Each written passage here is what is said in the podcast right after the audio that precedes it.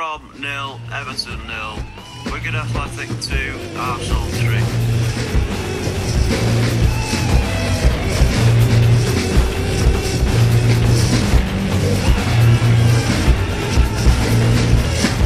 Brom nil,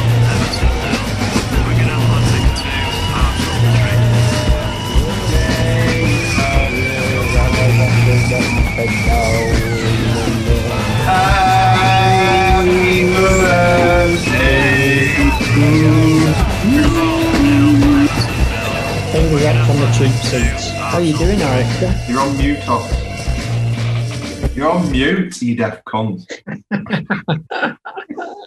Yeah, I'm all right. Just struggling with technology, as you can see. Nice uh, shirt you got on there. What uh, what year is that? I think it's uh, it's the one that won the Fred, Tro- Freight Rover Trophy, uh, 1985. 85. 85, Nice. Brentford. Back in the day. so. It's good, isn't it? Well, It still fits me. Tight, Good man. bit, bit tight around the and the nipples. But, It's uh, bloody obscene, though. the bits you can't see.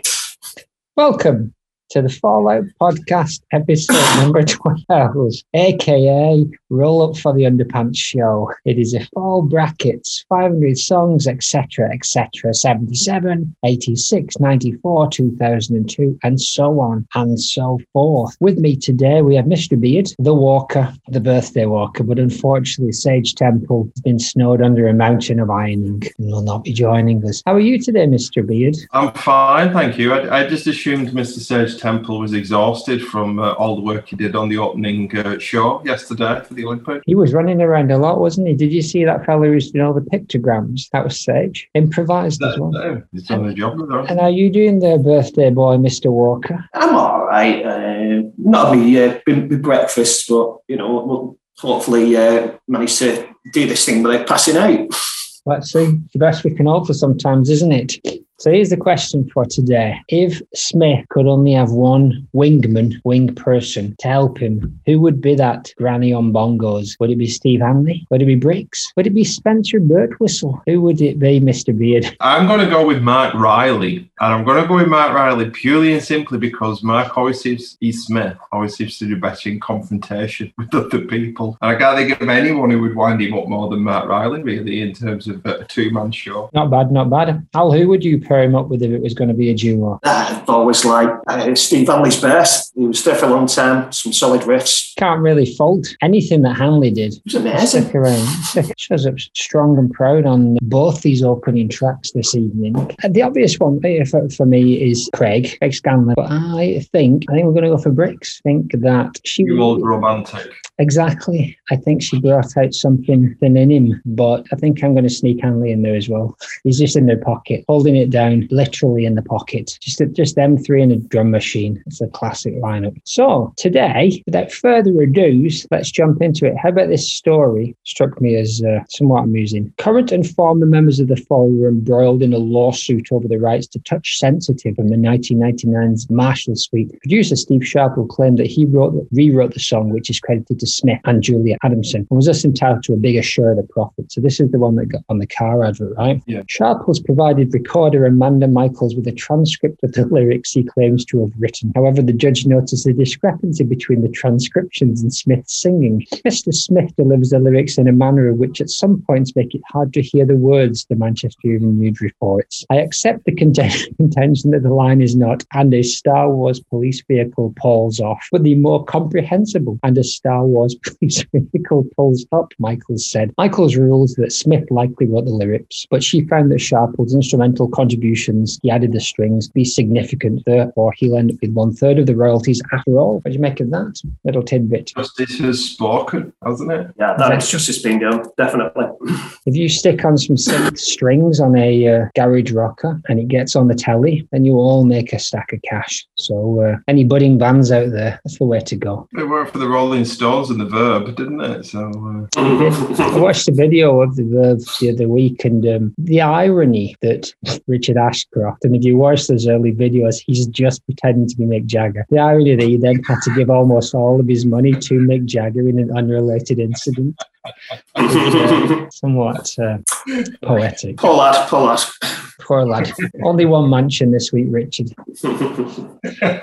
All right. Well, first up tonight, we, we well tonight there's a there's a, some some good uns coming out the back. We've got impressions of J Temperance off Grotesque up against Iceland off Hex Enduction Hour. Then Frenz, the title track off Frenz Experiment, and Lost in Music off Infotainment Scan, top ten hit. Then we come up to Hands Up Billy versus Hot Runes, both off the unutterable turn of the century. And finally, rounding out tonight is Wolf Kidult Man off Imperial Wax Solvent up against Birtwistle's Girl in Shop that Mark found down the back of his sofa some point around 2003. Um, you want to cue up uh, impressions of J Temperance for us? Can do that, Mr. Brandon.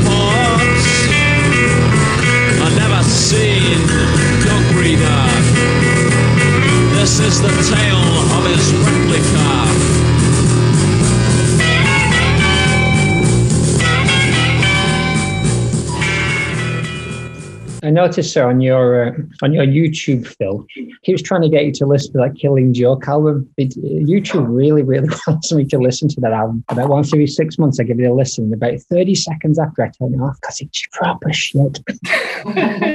I'm not going to listen to it. It's, Don't. I'm, I'm, I'm going to fight the algorithm. It's not one eye on. Alistair, what do you make this weird little tale? Yeah, it's great. Um, not like Phil get into the lyrics for us because uh, I, I get confused at times of what he's going on about. And, and like he was on about with the judge, just what is he saying? You know.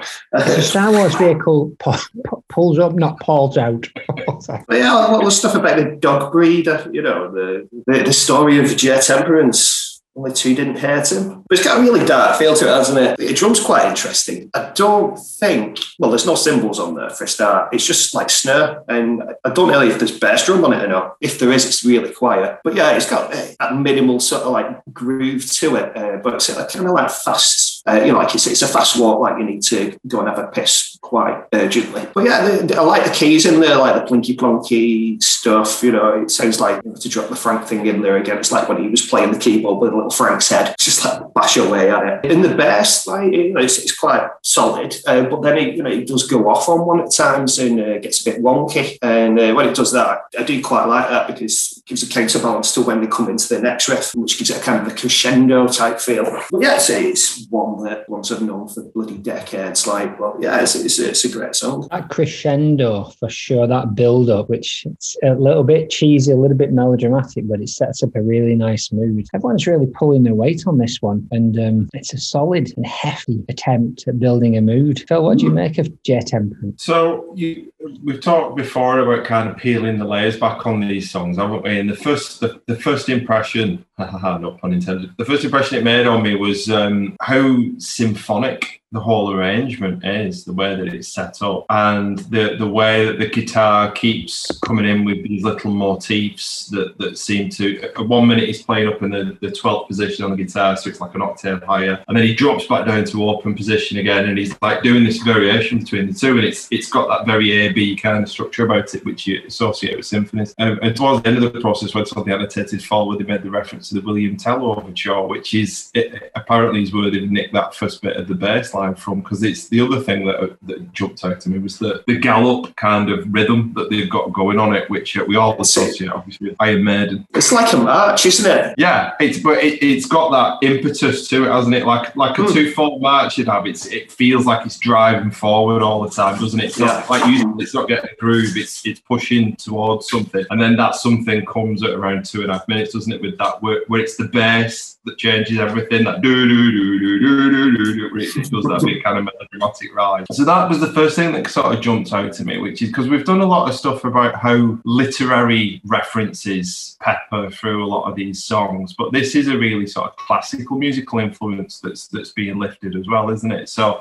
and a, and a, a sort of um, concert music style to uh, how they construct it all, and yeah, obviously the Lovecraft vibe in the lyrics that's that's going through it. I've got a my favourite left wing critic, Mark Fisher. I, I, did lift a quote from him out of his uh, book, The Weird and the Eerie, where he's, where he's talking about this very song, and he says, "This is a weird tale, but one subject to modernist techniques of compression and collage. The result is so elliptical that it is as if the text, part obliterated by silt, mildew, and algae, had been fished out of the Manchester Ship Canal, which Steve Hanley's bass sounds like it is dredging. And I, it, it, has got that kind of phoned, field recording kind of nature to it all, like like this kind of scrap piece of evidence that he seems to be reading from. And I, I do love that whole vibe. And then the, the keyboard, like you were saying, the sort of Frank Sidebottom keyboard that's that's going through it. It's more of a wash, isn't it, of stuff. It's very plinky, but it's it's rhythmically engaging with the other stuff, but not melodically engaging with it. I, I, I think it's a great track. This I, am interested to see if you comment on the uh, the the actual punchline, as it were were Brendan of the of the song. And the thing was in the impression of dun dun dun Jay Temperance. It's a great story, and although what Fisher says makes sense, it is a little bit cut up and abstract.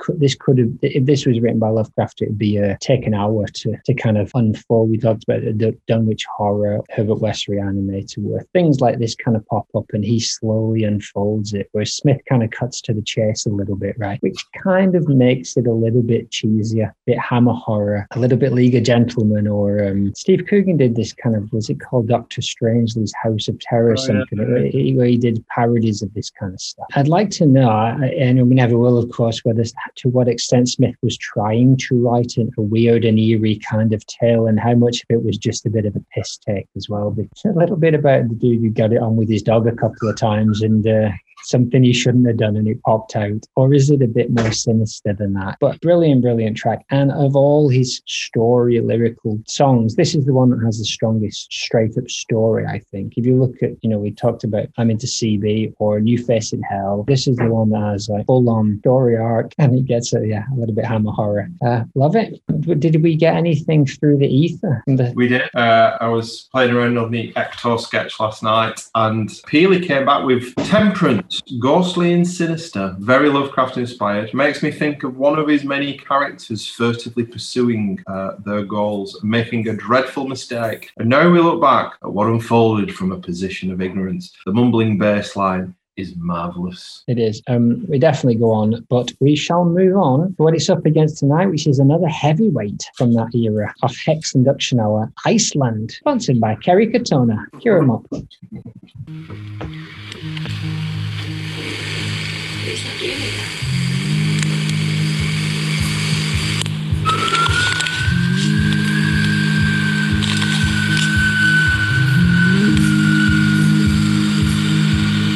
plate steel object was fired, and I did not feel for my compatriots. Hated even the core of myself. Not a matter of ill health. It was fear of weakness deep in core myself. The fact attainment was out of Mm-hmm.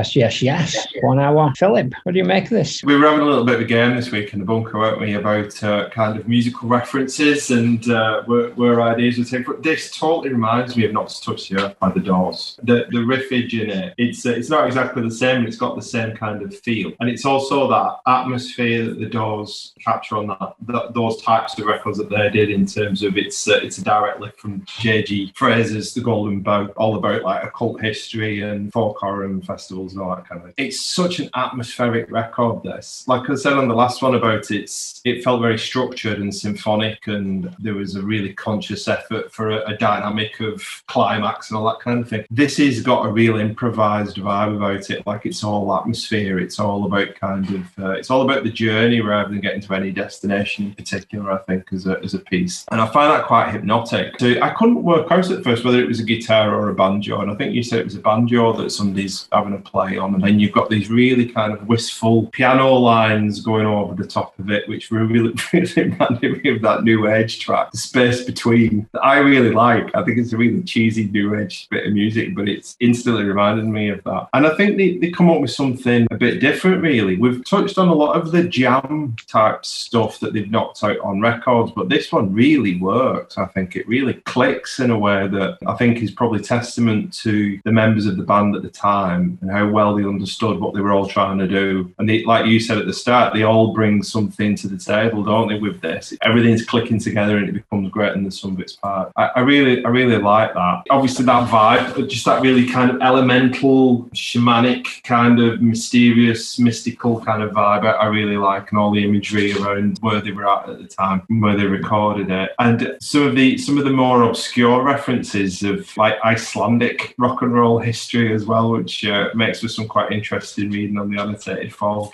which I completely missed. I, I, knew nothing of that at all. So I really like it. I found it it's it's hypnotic in a way that the last one isn't. Very different kind of beast, but uh, I, I, really enjoyed it. Yeah. Aye. For God's sake, do start improvising, said Smith uncharacteristically. oh, very droll. Very good. Uh, oh, Trey Bon, Trey Bon. Alistair, does this tick any boxes for you? Certainly does, yeah. But I love that era fall. I agree with everything that Phil said. And a couple of questions because it's, you know, the vague memory thing.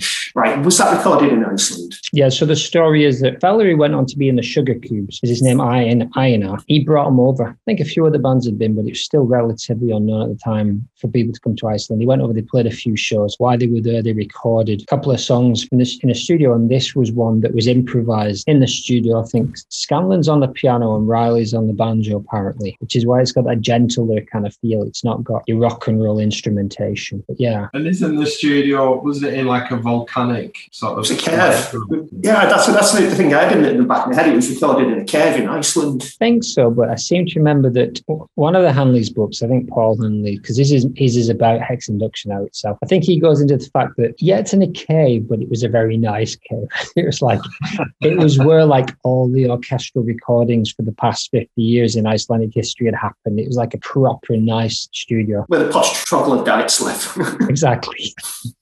Yeah, uh, Iceland, home of the Penis Museum apparently. I think they've got a, a whale's penis in there. Yeah, the really sort of hypnotic sound to it stands out quite a bit. I like the drums, the sort of 16s, you get some really nice sort of natural flowing fills in there. Nice discordant piano it sort of like kind of does a, a major minor switch. As Phil said, it, you know, very kind of ambient sounding in that respect. Um, I think it'd do well as you like if he was going to put it on a soundtrack to a film. If he was going to do a, a, a horror film, I think I think that suits it. Yeah. But yeah, I was expecting to hear the, the Doors to be mentioned. You know, at times the Doors do remind, well, especially LA Woman reminds me of Chas and Dave. Um, well, you know, sort of Chas and Dave. Eminem sampled them, didn't it?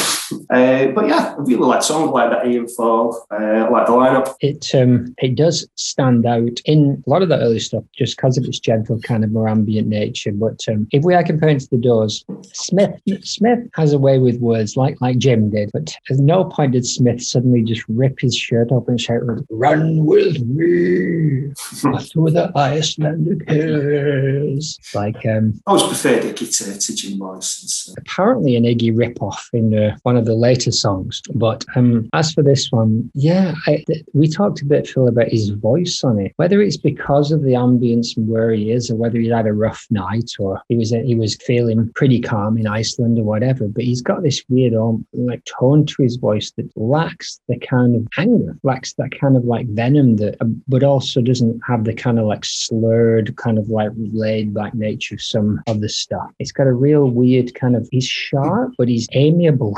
you just don't get that many tracks, especially in that era. I thought uh, when, when we were talking about it, my first thought was that he was putting a character on, given the, the, the sort of the nature of these more poetic lyrics in it. But you, you were saying it sounds more like his actual interview voice from the time, and I wondered if it's because they're recording in a different country. You know, like that thing about it's easy to talk to strangers about your problems with someone you know. Mm. I, I wondered if it's he just felt more comfortable, kind of just relaxing a bit more in, uh, in his recording style. Yeah, and there's just Yeah. there's so much in there in terms of lyrics. Castelloons is the M.R. James. So we had Love, Love, Love Joy. We had Lovecraft in the last one. We got M.R. James in this one. And um, there's a theme running through the songs tonight of like horror tropes. So we had the Changeling in the last one. This one's he talks about goblins and a Memorex for the Krakens, which I think is where Mark Fisher, yeah, his essay is called Memorex for the Krakens, and it's in that excavating book. I just had a look earlier, and he references both of these songs. And we talked about how he's got a concept called the weird and the eerie, right? And the weird is when something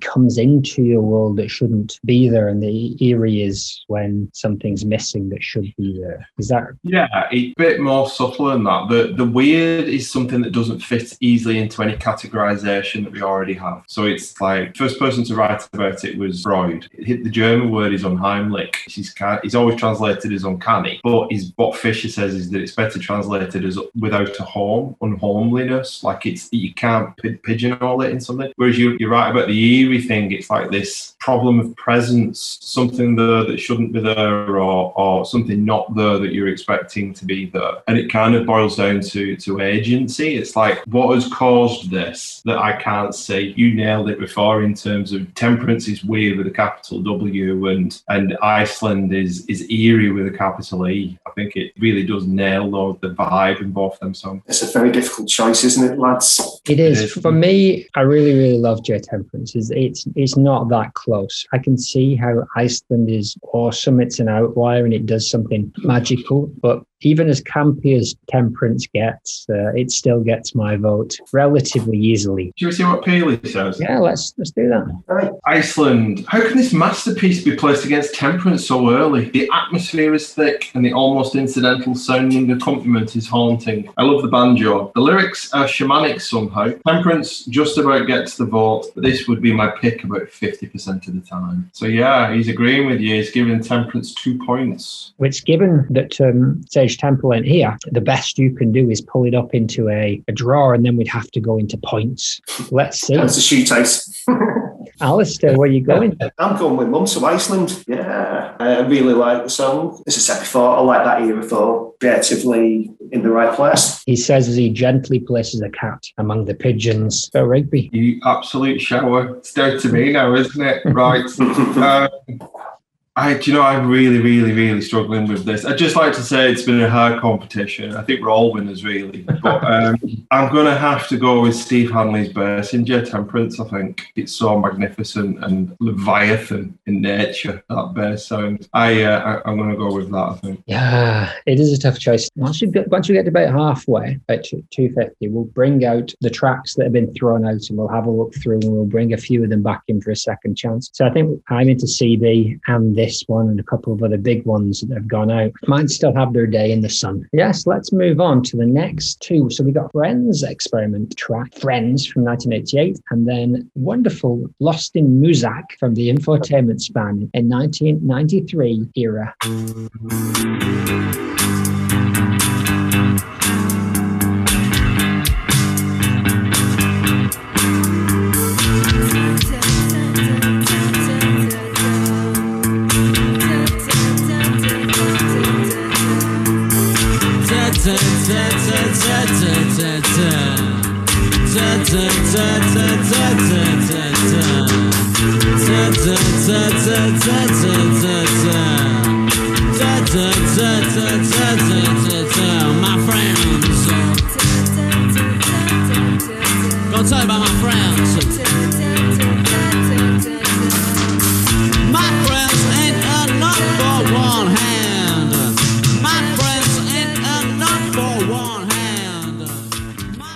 So the video for that one there, s- it seems like there's a group called the Archive. I don't know if they only do fall stuff, but it seems recently, the last year or two, they've, they've started putting videos to fall songs that don't have them with animations. That one's pretty cool. So I thought that the minimalism of this, the minimalism of the track itself, it doesn't really change. And just the, the way that, that Smith just decides not to overburr with lyrics is very unusual. Usually he's, I know he's criticized later on, maybe a little bit for not having as many lyrics and exploring the themes as much, but I think he absolutely nails it with just that one phrase, just that idea of my friends don't add up to one hand, and then a few variations on it. It's very simple, very beautiful. I really like the backing vocals. It's a weird kind of thing that it got me thinking of TV Eye by the Stooges because that's another song where he basically just has like two lyrics all the way through, but it's absolutely awesome. But the difference between that one and, and this is that this just seems to have a meaning. It seems that Smith has decided I haven't got any friends, and it's really important that I get I get that message across. And you can tell from his delivery that he's not really bothered either. It's like it's like oh, it's my choice. No, oh, I've got no mates. I've got no mates. I've got no mates. it's more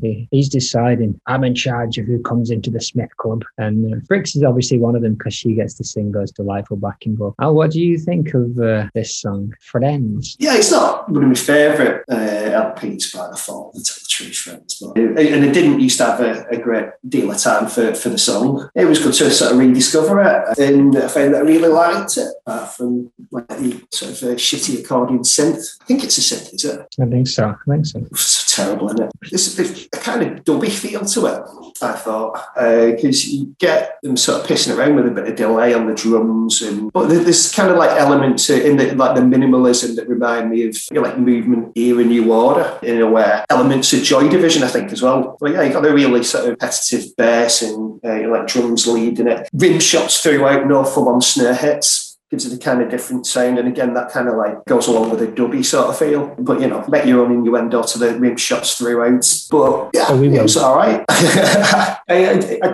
I don't think it gets boring towards the end though. It's not super long strong. For me, it's kind of like could have ended after 30 seconds and done the same job, but it equally could have gone on for like 15, 20 minutes. I think it's a good choice, but I get you. Could have got away with being a minute or two shorter and still had that same effect. What do you reckon, Phil? So I, I knew this song. I'm going back to it. I thought, oh yeah, it's just one that's kind of washed over me in the past, really, not really giving it a second glance. But spending a bit of time with it this week, listening to it and and doing the whole kind of three, four, five time listen through, it really, really grew on me. So much so that this week I actually started putting a little personal Spotify playlist together called Marquis Soppy in terms of uh, all all the more gentle, intimate kind of tunes, like his, you know, the Billy's Dead kind of stuff, and um, the tune we did last week was it Birthday? Birthday Song? song, yeah.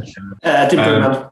Edinburgh Man, yeah. Yeah, it's it, it always catches me off guard when he's being this tender and vulnerable, and then he catches you off guard again, like you sort of alluded to. In as much as he's got this really stark, could be quite easily negative, depressing kind of line about loneliness. And then he kind of comes back with exactly why he's in the position that he's in, where his my friends can't even add to one hand. And it's like, you know, the sort of the hand that gives is the hand that takes away kind of thing. And uh, which I thought was really funny. It's to me, that's very, very much a part of, of Smithy's mercurial nature with some of this stuff. He's very much the shapeshifter, isn't he? Uh, as archetypes go. You're never quite sure whether to be sympathetic or on guard with him. That sort of trickstery kind of uh, vibe. That's you either love it or you hate that stuff, and and you know we're all here because we love it. I think I can't really add anything else to what Al said about the music. It's stripped back and it's simple, but it works all the better for it. It's it's not like uh, it doesn't run out of puff for me. This tune, I, I quite like it. I think it's about the right length, and I, I think it's kind of left me a little bit hungry for more at the end. So I think it could have could have worked as a longer drawn out piece. And I'd not thought about the dub thing either. But you're totally right. Al. I, think I hear that. It's less the sound and more the attitude towards the production studios. Some of the techniques, yeah, that, that, that are being employed, it, you know, in a different setting, but they're very sort of typical King Tubby type tricks. Yeah, I mean, like, like I said when we did Kimball, it's yeah, you two are way more into dub than I am, but I, I totally hear that. And the other thing that I was I was going to mention as well was about that technique of using the melody as the riff or the riff as the melody, whichever kind of happens first, is is something they use really really well in here. I just think it shows his nous, his pop nous, to be like, this just needs that one lyric. And I think it's a very smart decision. Again, you get this middle run of the songs that we normally have, and they're they're a wild roller coaster. So you've got Iceland followed by Frenz, followed by Lost in Music, followed by Hands Up Billy. And it's hard to see I mean it's not the same band, but it's hard to see how that's the same band. But Smith's making a lot of those decisions and they they work most of the time. He's got it's just his intuition, his experience, and he makes a lot of calls and so many of them work. Not the next two songs, but uh, but in this one, yes. It's one of the great things about the Fall, the way that they did progress, like album after album, not two were the, the same. You know, it, it's similar to the Beatles progressed. Not two Beatles LPs were the same. There was always that something different about it, where they're taking a different approach. Uh, whereas uh, Shake Like Oasis just sounds the same, whatever. Boring, boring, boring. But that's an aside again.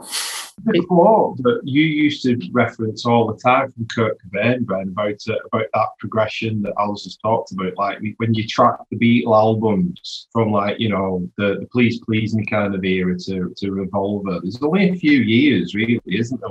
And they, they go from being this hard-working pop band to being this you know revolutionary studio maverick kind of band. Kurt Cobain was like it takes bands much longer these days to kind of get that kind of progression in the career. But the, the, I think it's a really underrated aspect of the fall journey, isn't it? In as much as Peel Quarter always different, always the same, the, the always different is radically different in, in some of these changes. I think what it is is the turmoil, the constant changing, sometimes deliberate, sometimes because of whatever else is going on. Smith seems to really, really care about three or four really specific things. Putting an album out every year about having that rhythm and not veering from it but then he'll be totally he'll let he'll let mad things go like just having having like really weird sounds and like paintwork just having a cassette playing halfway through the middle or whatever and he'll make these instinctive choices and then let things unfold but then have these really specific things that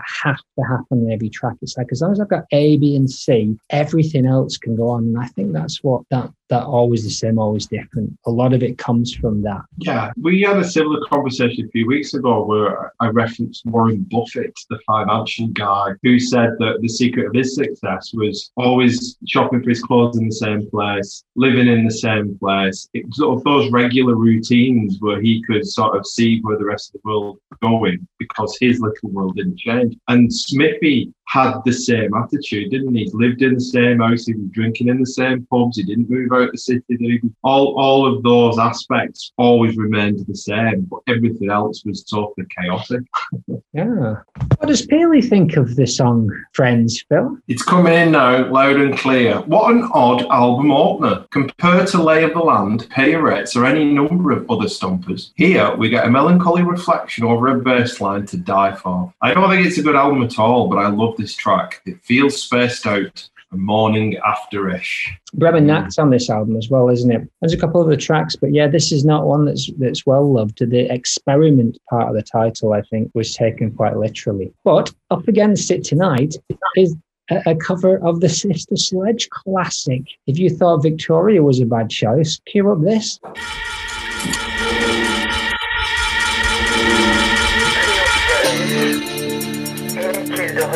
En arrière, perdu dans la musique, crétin va te faire foutre. Il sort le tableau.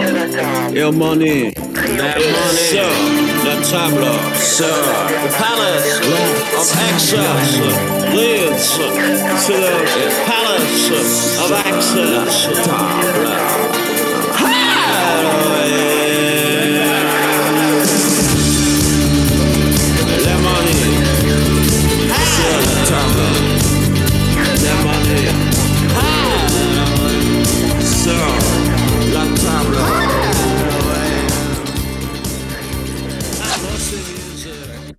Good lord, Phil, what do you make of this? This bloody racket. Ah, right. So I, I, I love the original. It's it's gonna have to work hard anyway for, for me to like it. But the, a couple of things jumped out to me at first because I, I listen to everything on Spotify, and this is the top choice on Spotify for the fall. If you if you look at the top five on there, it is number one. This is the masses have spoken. This is the best fall track out there. Nothing that they wrote, just just this cover version on uh, on a particularly mediocre album. I really like the start of it. When it when it comes on, it makes me smile. It's a great intro. I think the um, the addition of the whole Blakeisms works, and it puts a smile on my face. But for me, it just can't. I get a bit bored with it. And the more that I listen to it this week, the le- less and less I've enjoyed listening to it as a, as a tune. Even though mean, it's even got some decent Smithy noises on it, hasn't it? Where he's kind of yelping away at the start there and stuff. But the other thing that I noted was um,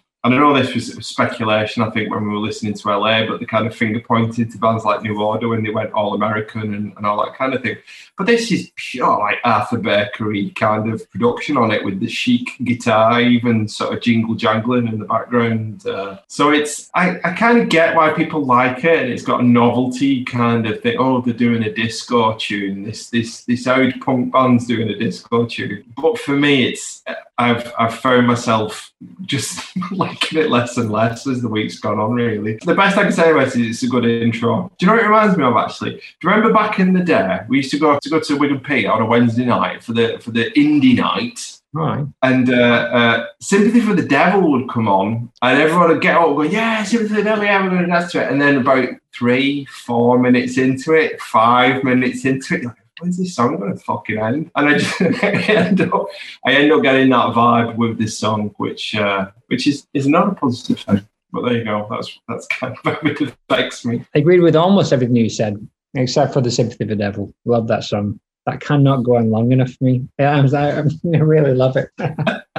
um, Al, what's your take on this bona fide Yeah. classic? That's Phil mentioned, you know, it's by the uh, famous singing nun, Sister Sledge. uh, other famous singing nuns are available, but Oh, here all week. yeah, Sledge is the favourite.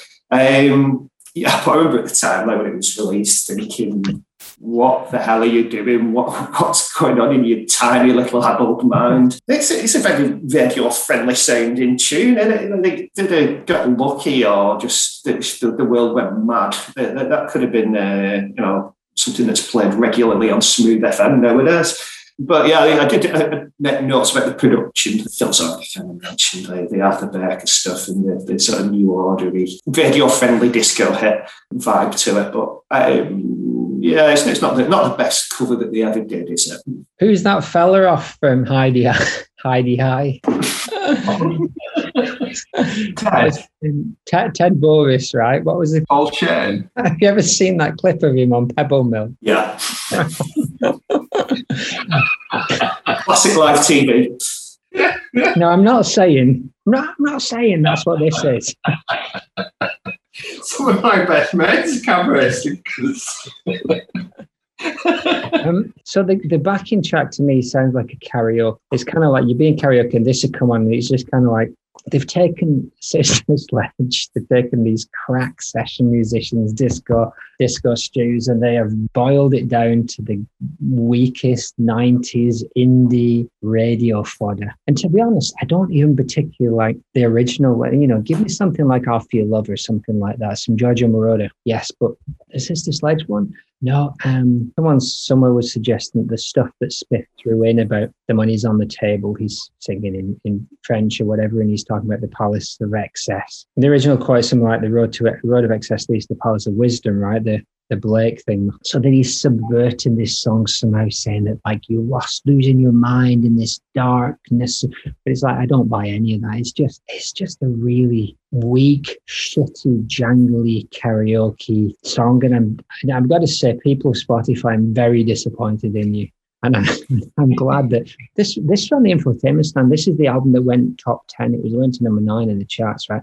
If they'd put this out as a single, this could have been a top ten single. And who knows what what devastation? We wouldn't have had any any records after that. after 1993, that would have been the end. Who knows? In a, lost his mind in a, in a disco crazed fallout. I'm glad that that Albatross didn't. Uh, what, are you, what are you saying here, Larry?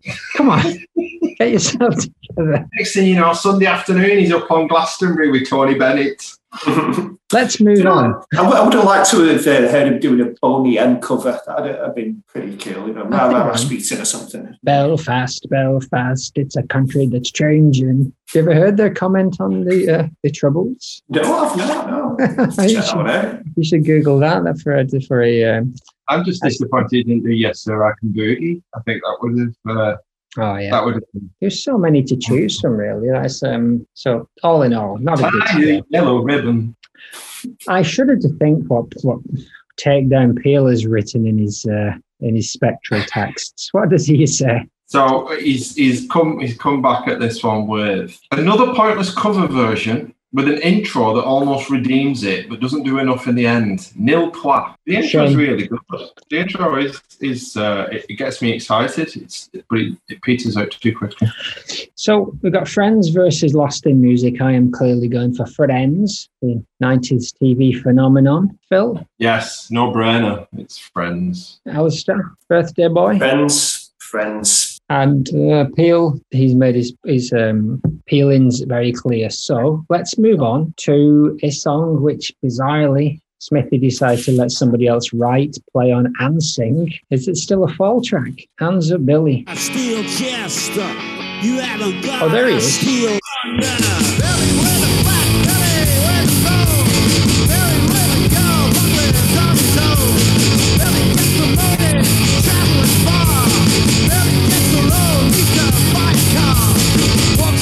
Showroom, I can see.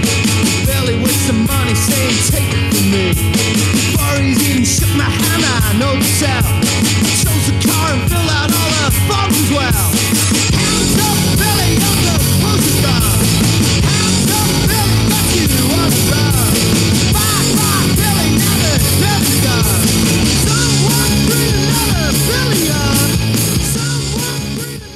Philip, the floor is yours. From Billy No to Hands Up Billy. I, I didn't know this jargon until uh, the annotated fall. Apparently, it's it's sales jargon, isn't it? The Hands Up Billy thing. Yeah, I, I'm I'm coming along to your way of thinking about these things, Brendan, which I'm, I'm sure will uh, inflate your ego no end. If it's if it's not got Smithy singing it, it's it's a bit hard to kind of compare apples with apples, isn't it? Really, and it, it, it instantly is uh, it, it's struggling. I did think when I was listening to it in the car that if it just came on the radio, I would probably think, oh, that was all right. Do you know what I mean? But because it's set in the context of this is a fall tune, you, you set your, uh, your your critique level a bit higher, and uh, it just struggles on that front. Although I do think I, like there are some good lyrics in it, and I don't think it's bad. I think the performance is is pretty decent. The geezer's voice is all right. The tone of everything's nice, not in a pejorative way. I just mean as in it's not offensive or anything. It's engaging enough, but it's not a fall track. It's just a bit too much of an indie rocker. I think really, isn't it? Uh, of the of the time, it feels like he's been out watching some bands and he thought, "Oh, that tune's all right. I'll have that one." Uh, you can come in and we'll give you some recording time as long as uh, I can I can take the credit for it. But uh, so it's it's all right, but it's it's not a great fall tune. So this is the lad Neville Wilding who's singing. It's his, it's his song, and um, Okay. because at first I thought it was it was grammar because I'd mixed up the album it was on. I always get the Unutterable and and the Extricate mixed up, even though they're a good few years apart. But this is off the Unutterable, which is when you know everything went to shit, and then they came back with the Marshall Suite, and then they did the, this album, which we- we've got, I've got quite a lot of love for so far in in this um, in this podcast. But yeah, Hands Up Billy. Yeah, nice as a McCluskey B side. Or like you say, it comes on the radio. I'd be like, "Oh, okay, not bad. Might stick that on a mixtape back in the in the day. And I like the lyrics. Someone print another billion and uh, Hands Up Billy or the crucifix. I kind of think that they were playing it. Because Smithy apparently when people join the band one thing he would do is say have you got any songs? And uh, I think normally he meant musically because he did with a bunch of Brix's songs. He took basically the music and then put new lyrics over it. Um, but I think he might have had to go with it. Sounds like he was having to go and he just probably just too fast for him. I'm kind of I'm guessing here, but he just might have just said, "Oh, you do it," and then thought it sounded okay. It's not a bad track, but I found myself after I'd listened it three or four times skipping it and thinking like, "It's it isn't." I don't want to put more any more time in this because there's much more to it, and it's not Smith's lyrics, it's not Smith's delivery, and it's a decent rocker. Yeah. Al, what did you make of this? Yeah, it reminded me of that Wait Who song, you know, that Blur one. Oh yeah, the song song Yeah. two. Yeah, the no Mark Smith thing stands out like a sore thumb. Um, and I just kind of like thought back, uh, well, you know, back to when I used to do the Musicians Collective up in Tellens. And uh, I was thinking if, if it was, you know, like a, a collective band doing that, I'd be well impressed.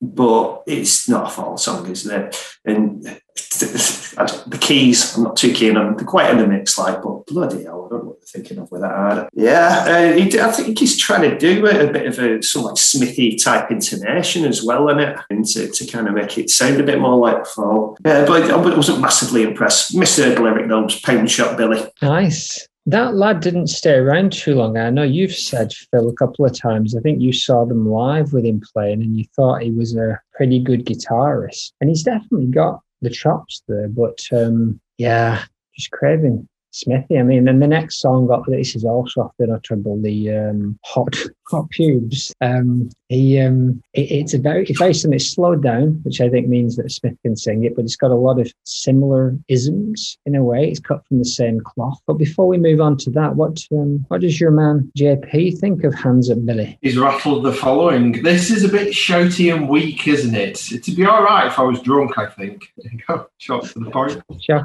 fair enough. Uh, Requires alcohol, I think. I can imagine jumping around and shouting this in in that said fabled 90s nightclub should it uh, have popped up. But um hot runes sunny afternoon hit it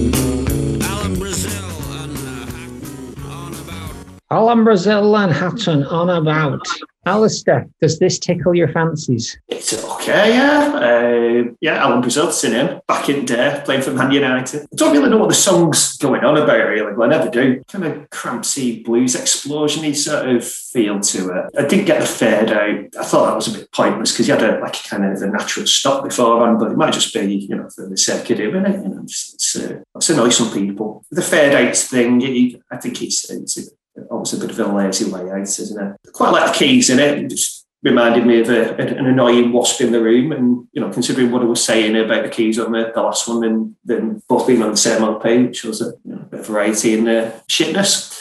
Yeah, I think maybe the keys should have been louder. But yeah, it was okay. interesting thought that would have warmed you up a little bit more but um, what do I know nothing Phil It's all right, isn't it? It's all right. Yeah.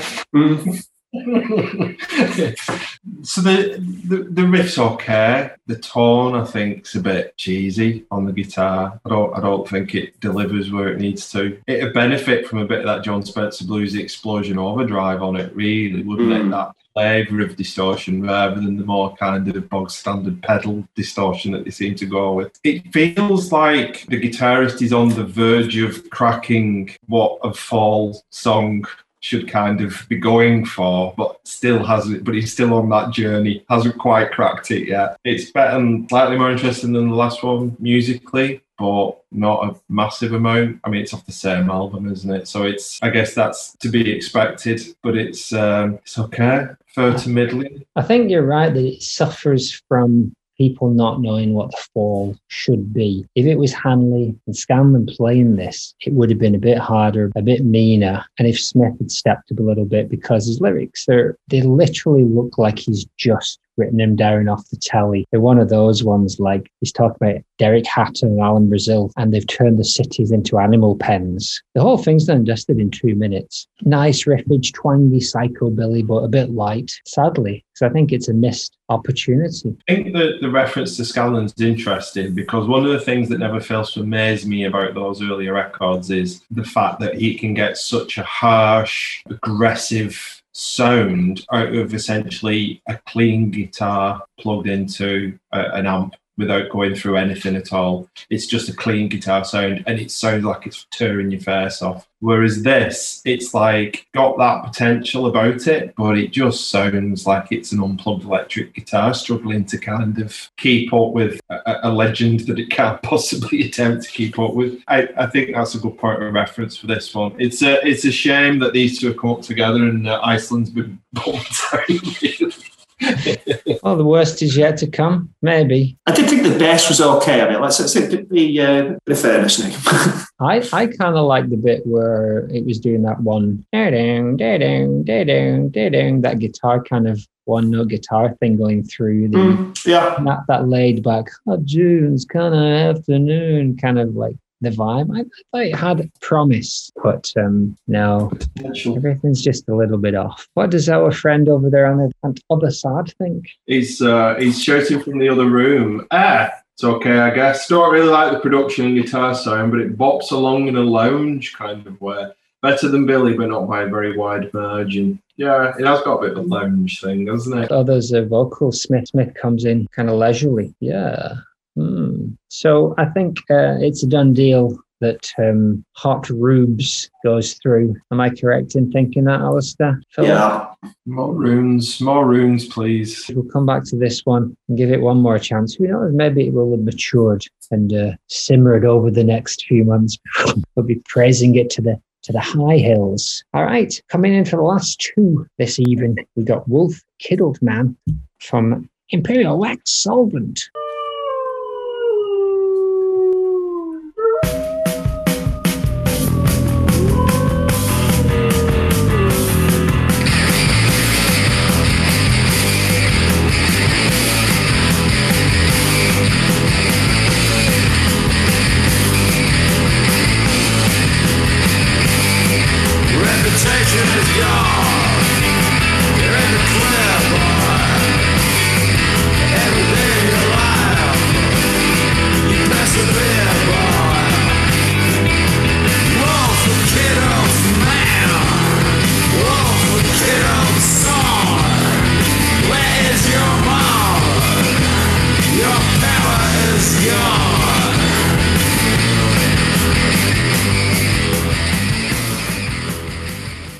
Had runes, krakens, goblins. Now we've got wolf kiddles. Reputation is gone. You're in the clear, boy. Every day of your life, you persevere, boy. He's rhyming. He's got his best suit on. He's got his nice leather jacket. And if you look at them in that uh, that Godrich, Nigel Godrich in the basement kind of set, it's nice. You can imagine that Smith would have absolutely loved this.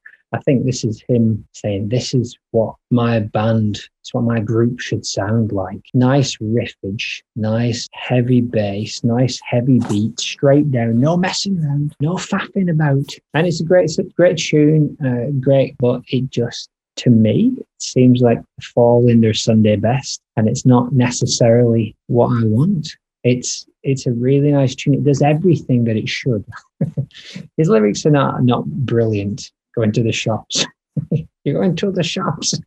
But it's a straight up solid tune. When I compare it to the next one, which should which, which should be a throwaway song, this one is just too polite for, for my liking. What do you reckon, Al? Yeah, it's, it's kind of solid, isn't it? It's a, a right good stompy sort of beat to it. I can imagine it'd be great in a Godzilla uh, film, you know, watching him uh, kicking over a few buildings. Is it is the song about a band member? Is it one of those fantastic slagging off somebody uh, whilst I- making them play the song? I don't know because this is the first album with those three lads that um, Pete Greenway and Keiron Melling and uh, is it Dave Spurr? They're the lad who stayed with him for the last six. The one, the one that he probably was berating with English musicians last week, with whatever that song was. English Yeah, musicians, funny. but I don't know if he's. This seems like him mocking uh, a hipster because a kidult, okay, someone who's not Man baby. man baby, isn't it? Where is your Mm. mum? Where is your mum? Yeah, it's got that Gary G 90 sound eh, to it. I reckon, do you know, if it had been released probably, so if it was a single 93, 94 or something like that, they, they could have, again, you know, really got some success there, uh, like riding on the back of the whole grunge thing. Because it has got that, that kind of vibe to it. It's, it's okay, yeah. However, it, it didn't come out in 1990. It came out in 2008, so Mm. uh, a little bit 15 years too late. 15 years too late. But and I saw them because now they've carried on as the band Imperial Wax, the three lads, and there's a couple of clips of them playing live, and this is really good, solid rocking tune, and I should love it. I just don't know why I don't. Phil, I think it's because it's all craft, isn't it? The, these the, these three are probably the best technical musicians that the Falls ever had. In terms of they're all I, I get the impression that they're all professional session guys. They can wander into a studio and do a job for anybody. They can they know what the fall sounds like and all right so you're going to expect this this and this. And all the kind of numbers get jumbled and they and they deliver a job. It's like journeyman kind of music isn't it with uh, with solid musicians? The issue i think is the opposite of the last song which is what you trade off for professionalism and technical acumen, you kind of lose a bit of the inspiration. And it, it- what I found with this is that on first listen, you're like,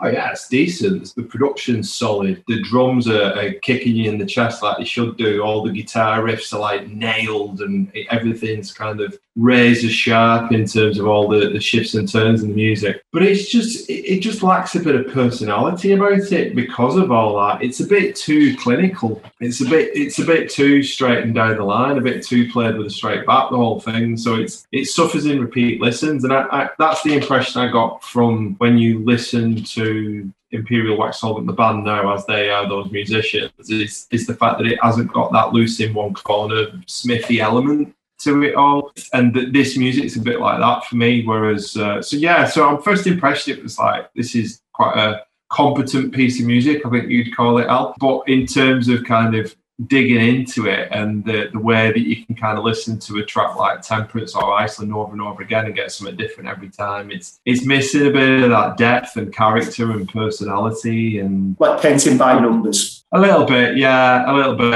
It, it, it feels a bit like competency over interest, a bit of craft over inspiration, that, that kind of thing. So there's nothing to criticize apart from it just seems to miss that it thing. Yeah, I think that's just the, the same thing I, I feel about it. A Latch Key Kid, which we have listened to, did a lot of the same things, didn't quite take off. Senior Twilight Stock Replacer is on this album as well, and early on we, we kind of like that one. So um, there's definitely highlights on this record, but this one, Painting My Numbers, maybe. I don't think they're session musicians per se, but I think the quality of their playing is such that they can just, and I think it's one of the things going back to before about Smith having a few very specific things he wants. And one of the ones things he wants is for people to play straight down the line. But because you get people like Scanlon who just either don't or can't play down the line, you get this beautiful kind of thing. But then you get someone who can. And I like I said, I can imagine him being very pleased with the results. But from an outside perspective, it doesn't it lacks that kind of it lacks that X factor. Yeah, I think to me the fall sound is keen amateurs rather than uh, competent musicians. It's it's about people who've got a lot. It's all passion. The great thing with Scanlon is the fact that you've got this what seems to be quite remarkable natural virtuosity about his his approach to playing. It's like he's screaming out for something to get in them and fucking up, up, it? It's just too straight laced. Yeah, you need Les, Les Dawson on his piano in the background or something. the,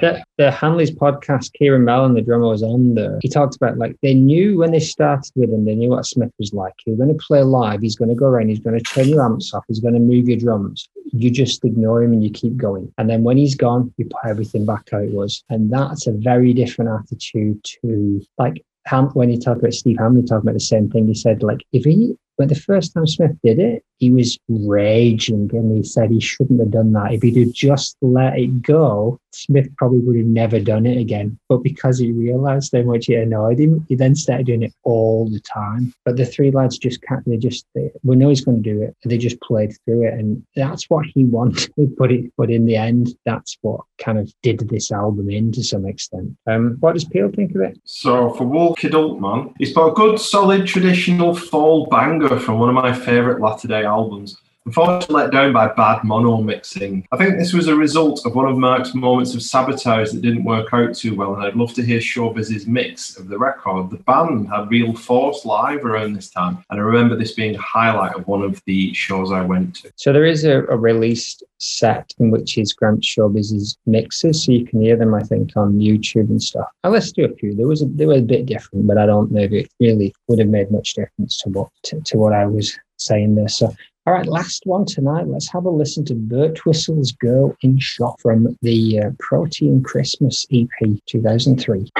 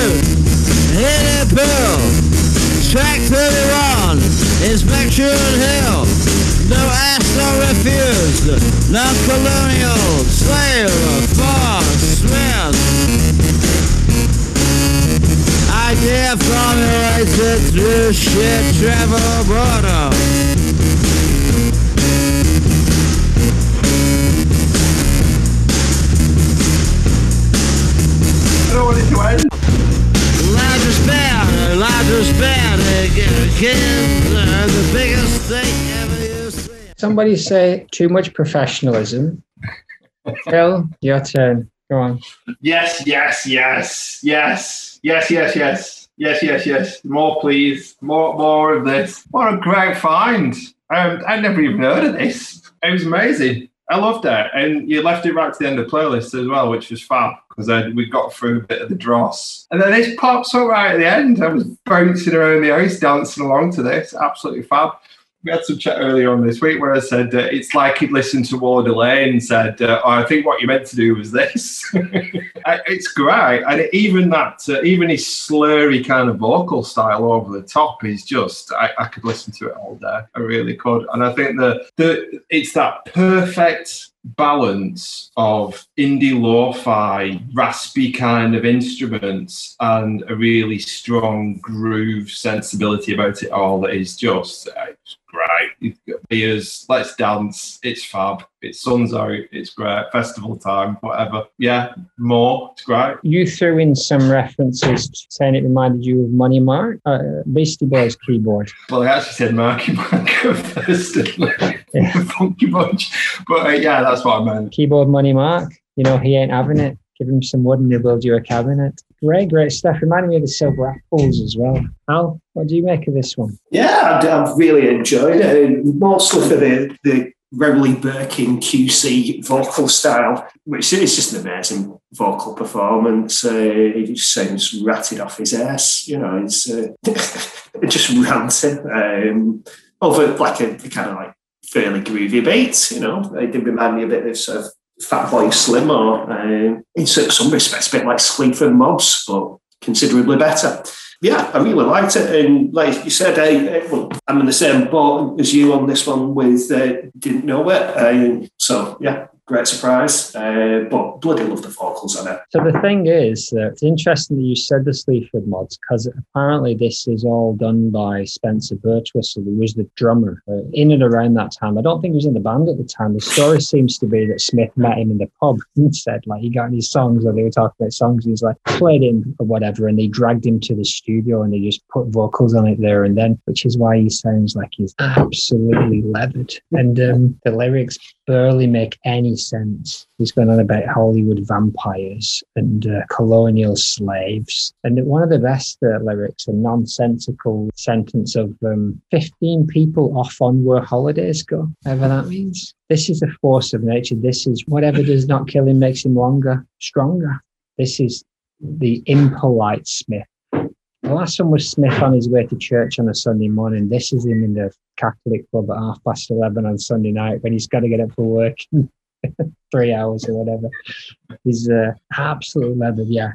More and more, and more of this because we clearly can't fake our interest in this. In these songs, so it's like we were well into those first two, Iceland and um, Temperance, and then it just kind of like, oh, yeah, the middle. Often the last few weeks, those middle songs have had some charms in there, but this week it was a bit of a slog. Um, There's not been, there's not been any of those songs that on first listen I've thought, man, I'm not really into this, and then it's kind of opened and blossomed as a tune where you've started to dig deeper and deeper into it, or there's, there's been like a, a, a key that opens it, and you think, oh my god, yeah, this this is amazing. They've- You've been pretty much they've either been of interest or not of interest right from the off. The uh, uh, the only exception being um, the one that lost my interest, which is lost my interest so much I can't even think. I lost in music, which uh, which kind of became less interesting on more listens. what does Paley say? He says, Protein Christmas, slack jawed, tooth free, Smithy ranting to a synth line that farts a good old shuffle stomp. Good fun, but not exactly essential. This is the closest that the falls sound to the way that my missus describes them. One point. As a side note, are these etheric tendrils getting on anyone else's nerves? I wouldn't mind so much if they weren't so bloody curious about exploring where they shouldn't. It's bloody distracting. You know, a bit of gossip from the other side. There. It seems that he has voted Wolf Kidult Man as a winner in this. What, what do you say? Yeah. Oh God, girl in shop all the way. Al? Yeah, even if it's just for the vocals alone, Girl in Shop, brilliant. Yeah, me too. So that leaves us this evening with J Temperance, Frenz, Hot Runes, and Birtwistle's Girl in Shop going through to the next round. Well, We've we're all the that hot runes got through, aren't we? Exactly. Well, we've gone long there. We talked and talked, mostly me. But uh, thanks. Have a good birthday, Alistair. And um, much. we'll see you on, on the other side. Bye.